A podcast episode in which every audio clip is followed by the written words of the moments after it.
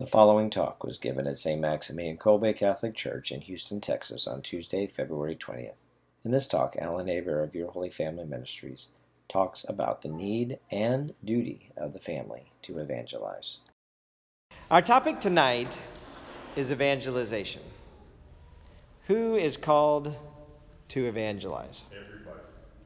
Everybody. I'll give you your money later. Thank you. Everybody is called to evangelize. When you think of evangelization, what image comes to your mind? What? The disciples. That's a good image. Actually, very, very good image. With the bull or the violet. Okay. So Franciscan missionaries, any type of missionary that's walking through the countryside and is preaching the good news. I always thought of the guy on the street corner with a Bible, with a bullhorn on top of a milk carton or a milk crate, you know, and because I'd seen that a few times, and that's kind of what you think of is the Bible thumping. Let me tell you the good news, whether you want to hear it or not. And a lot of people make fun of them, right? I mean, even in The Simpsons, they made fun of the guy, the next door neighbor to Homer and his family, right? What was his name? Ned Flanders. Howdy, neighbor, right? And that was him. He was always happy, and he would talk about the scriptures, and they thought he was an idiot. They were making fun of the guy because you could tell that he was a Christian. So there's a lot of caricatures out there about what it means to be an evangelizer, right? What it means to go and spread the good news. So let's talk about what it really means. And in fact, we'll talk a little bit about what the best way is to evangelize, because the church has given advice on this. I mean, Jesus started it out. And when did he tell you to go out and spread the good news and baptize in the name of the Father and Son and the Holy Spirit? It was right before he ascended to heaven. So it was the last thing he said to the apostles while he was physically here on earth, outside of the Eucharist, right? Last thing.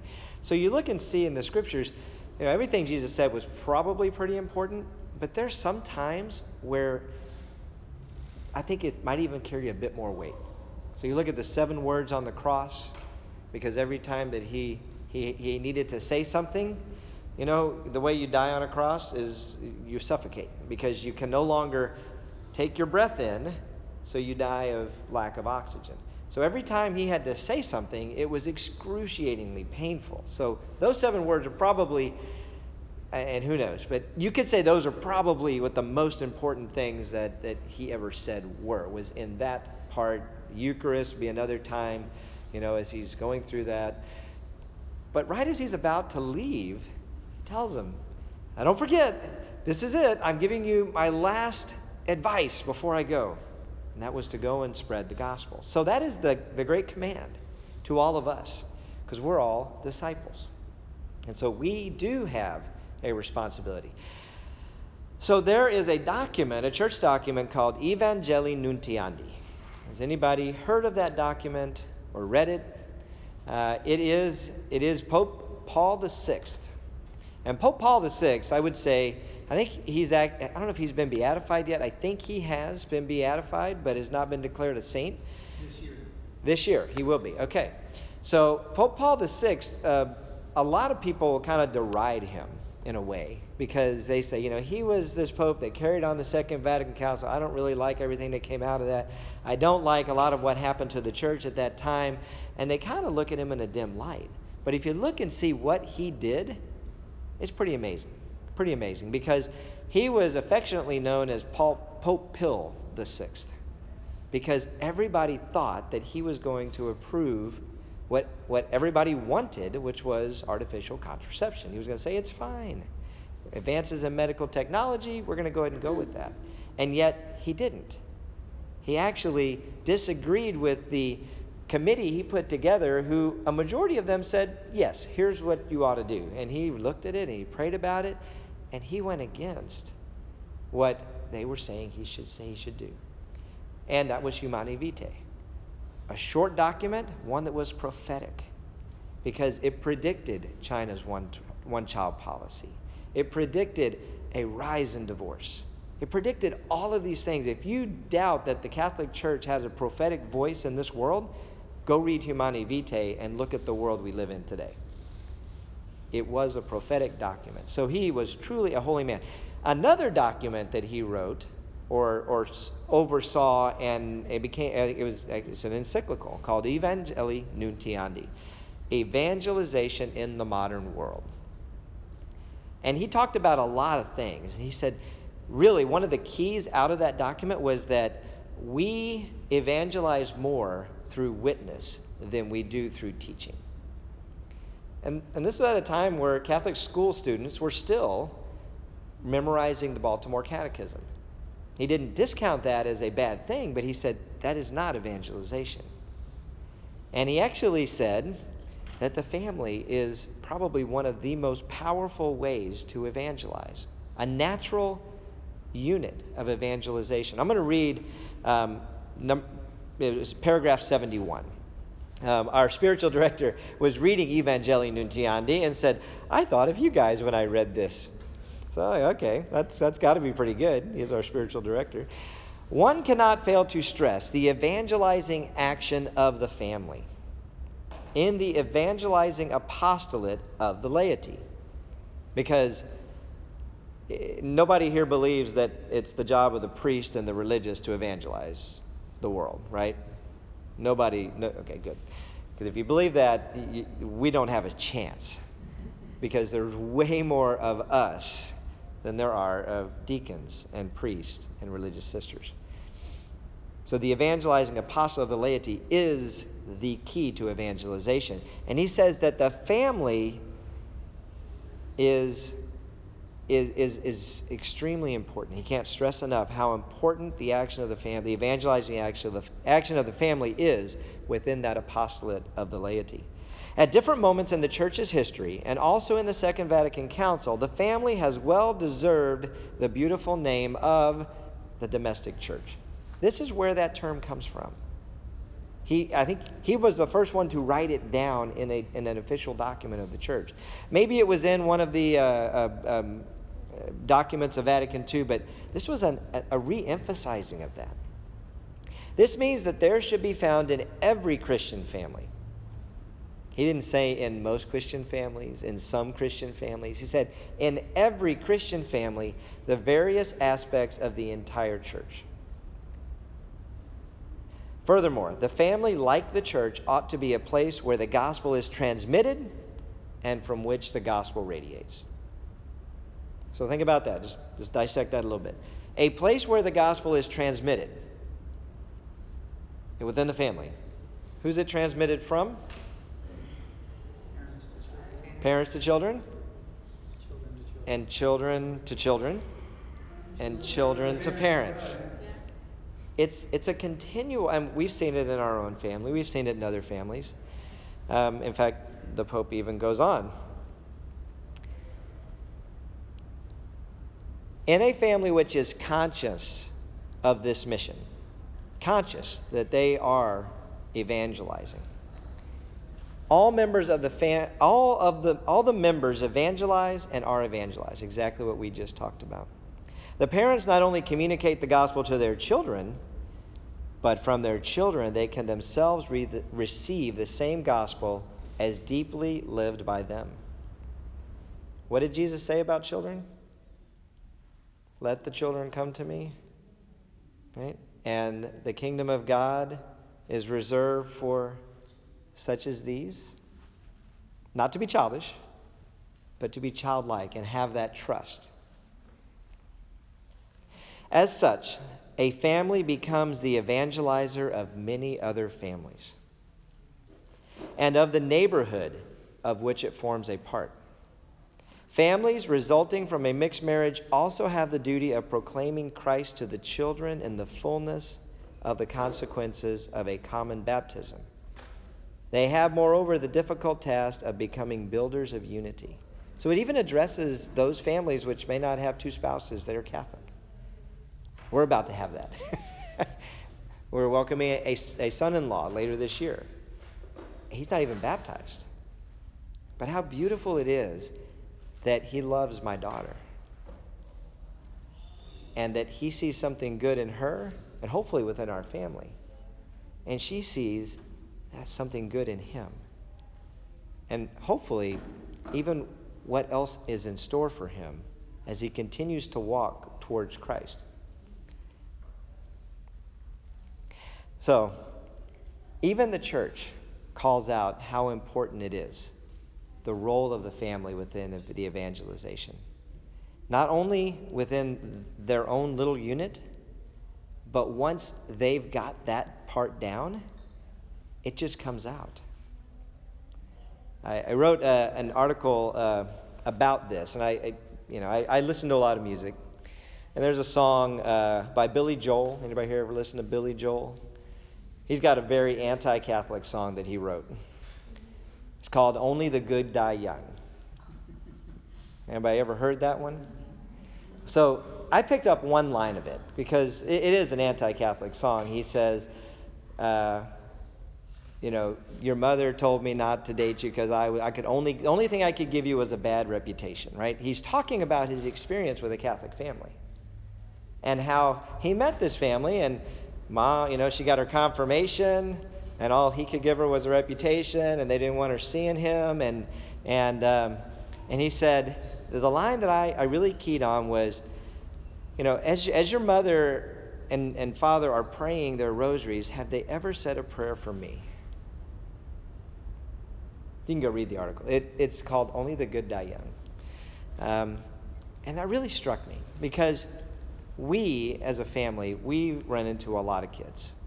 Probably a lot of you had that experience, especially as you get kids that are becoming teenagers.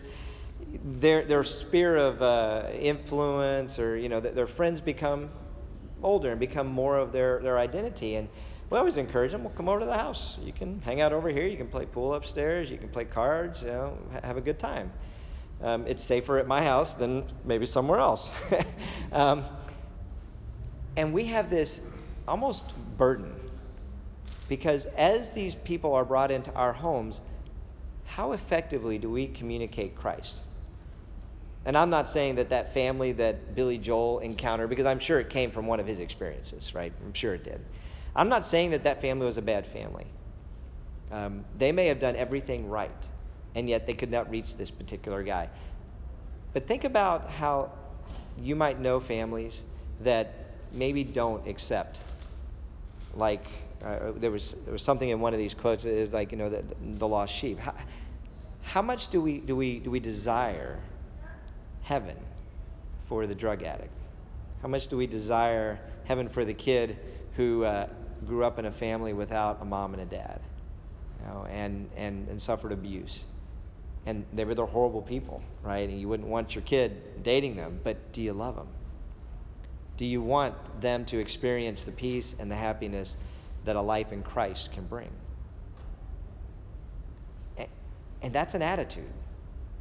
It's not just, and this was something that was very big in Vatican II, and so when you read Evangelii Nuntiandi, you have to view it in that light. This was a time in the church where many people were saying, no, raise or build up the walls.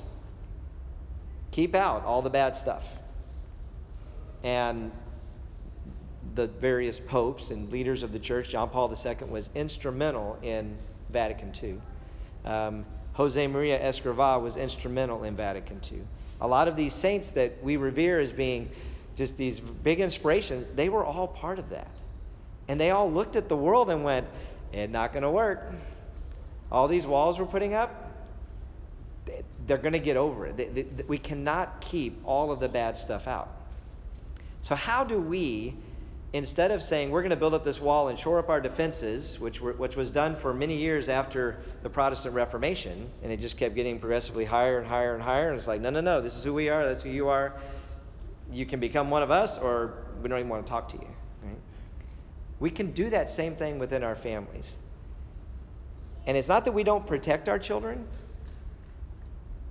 We're actually called to protect them and to give off that light of Christ such that we draw other people to us and they see us and our example because we're trying to live out holy lives and they want what we have. because that's what happened to us without us even thinking about this. We just went to church.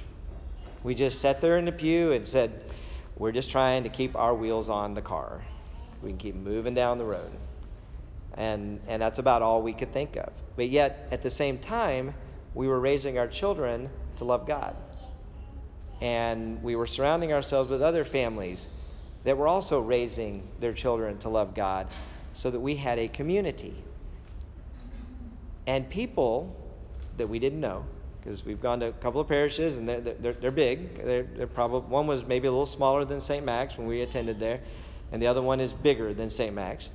And yet people would see us in this church that seats 1,700 people. It's big. How big is St. Max? How many seats? 1,000. So, and it's not always full, but it's a big church.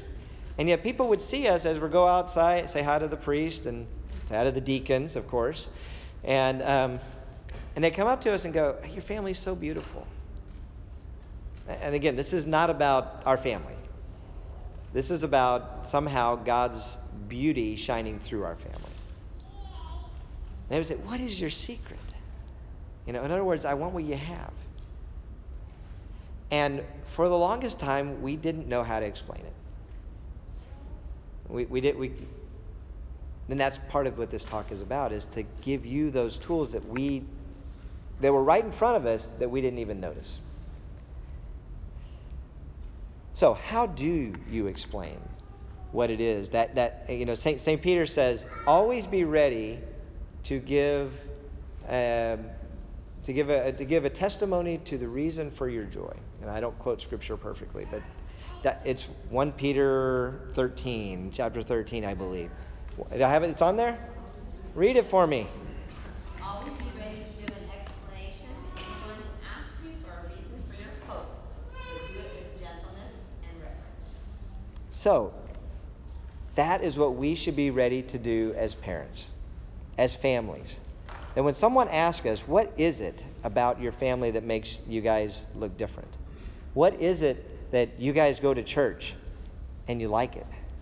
What is it? Because I don't experience that, but I want it. That's what I want. We have to be ready to share that, because we all have a story. If I look back at what was given to me in it was just a personal event. It was the Kerygma. If anybody heard of the Kerygma, you know, God loves you. There is sin and consequences. Jesus is a Savior. So repent and receive the Holy Spirit. That's the Kerygma. That is the basic teaching of the church. You'll find it in Baptist churches, most mainline Protestant churches, even most evangelical, non-denominational churches will teach that, because that is something very common to our faith. And that's what Pope Paul VI said. You have to start with that, with that as your basis for evangelization. You don't start with, let me tell you about Christ's mother. As beautiful as she is, that's not part of the core message. And our Blessed Mother would say the same thing. It said, no. Go back to how much God loves you. And that there is sin, and yet Christ can save us from that sin. And now what? Repent and receive the Holy Spirit. That's the basics. That's what our families all say. That's what we as individuals should say. If we are here at this church, we have that story within us. I was lost, and now I am found. I was this way before, and with Christ, I am now this way. He is my hope, and I can share that story. I can share of trials that we've been through in our family, and how my faith in Christ saw us through that. That's the essence of evangelization. Everyone here should have that to varying degrees. Some may have more than others. You know, to the ones who have been saved from much, you have a lot more love. You know? If you were in the pit of hell and God pulled you out of it, you have more to be thankful for.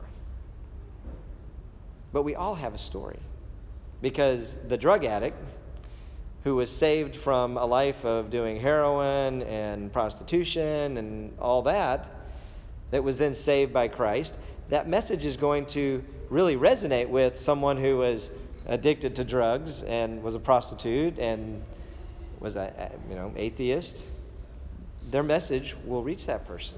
For someone who's never experienced that, it might just be too much. But to someone who's just kind of walking along lukewarm and going, well, I go to church, I don't kick the dog, I haven't killed anyone, I'm basically a good person. All right? So who's going to reach them? It could be somebody like you. It could be your family. You know, maybe they got married and they're not living marriage in the way that it should be. Maybe they're not open to children. I know my wife, we met somebody at her family retreat. They were actually part of the, they were the musicians for one of our retreat, and a very faithful couple, but they were struggling. And the wife, I don't know, she said something to me or somebody else. They got around to me and says, yeah, I've had 3 C-sections, and they tell me I can't have any more children. The doctors do. And I'm really scared. I said, well, my wife's had 9 C-sections. And I'm not saying everybody can, but you should go talk to her. And she did. I think they're on their 7th. I've lost track, because every time I look at my Facebook page, I see that, hey, I've got the picture, and there's another baby coming. And I go, oh, it's nice. I love it. But sometimes it takes heroic courage to do that. And sometimes when you're struggling with, do I listen to the expert doctors and my family and friends who are rightly concerned for someone's health, do I listen to all of those voices, or do I listen to God? Because I know God's telling me, trust him. And then God says, oh, I'll help you. I'll send you somebody that's been right where you're at, that can share with you the things that I have done for her. Same thing with guys. I mean, it's not exempt. Dads suffer just as much as moms. And kids, they can have a witness from one of their friends who decides to go on a father-son camp out, and the other one's there, and he's going, I didn't want to go on this father-son camp out. I could have been at home with my buddies instead of out here with my dad. And yet they meet somebody else who's having a great time with their dad. They're like, oh, it's not so bad. And then they start to meet that guy, and they're like, well, this guy's pretty nice. I didn't think anybody that went to a Christian camp for a weekend was actually cool, but they are. And people look at us, with 9 kids, and they're like, do you know what causes that? And I went, well, yeah. We figured it out. It's a good thing. And we can't have any more, and it's a burden to us. So even to somebody that has that attitude, you can soften their hearts by following the promptings of God. Now, I like to say, you can't give what you don't have. So if you don't have that trust in Christ, you're probably not going to be a very effective vessel for spreading that good news. That if you trust in Christ, you're going to have peace. And I'm doing an evening of discernment, and we're talking about discernment, not discernment for vocations, but just discernment for general life decisions. I'm doing this for the youth. And we're all talking about discernment and how important it is, and how we go about communicating that to the young people, and it's an interesting talk about that, right? It's saying that you need to start out by saying, okay, when you're in discernment, you have to know that God loves you, and you have to desire to want what God wants for you, because his plans are better than your plans. And I said, and we also have to remind people that just because you discern something and say, oh, well, this is the choice I'm going to make, God helped me discern this, it doesn't mean it's going to be easy. It doesn't mean it's going to be painless. And I give the story of when I came to Houston, thinking it was just for a job, and it was the most painful 2 years of my life. But I have no doubt whatsoever that this is where God wanted me. No doubt. I had peace about it. I did not have a lot of joy. Well, seeing my brother was good. but I did not have a lot of joy about it. It was not like, oh my gosh, this is great. I followed God's will, and I am overjoyed that I followed God's will. I had a sense of peace about it, and I was happy that I did it. But it was that real trust in that I'm doing what God needs me to do right now. And as soon as he's done with this particular task, I'm going back to Round Rock. So you have to approach evangelization with an understanding that you are imperfect, and that's okay, because you're going to be ministering to imperfect people. We talk about this a lot in our ministry, that who are we to get up in front of anybody and talk about God's plan for family life? Who are we to give advice about how to do things? Because we look at our own family and go, it's not perfect. It's far from it. But isn't that where everybody's at? And if you think that you're not effective at evangelizing, you can go talk to this guy over here who just shared a story about, I'm not going to use your name. But he did was at his workplace just say, as he's talking to a boss or something, he'd say, well, you have a great day and God bless you, and went off. And yet that simple act of just saying, God bless you, and a smile perhaps, changed that person's life in ways you may never know. And I like to say that when you meet somebody, and I, you know, sometimes I'm just prompted to say something, and I'm going, I don't want to say that.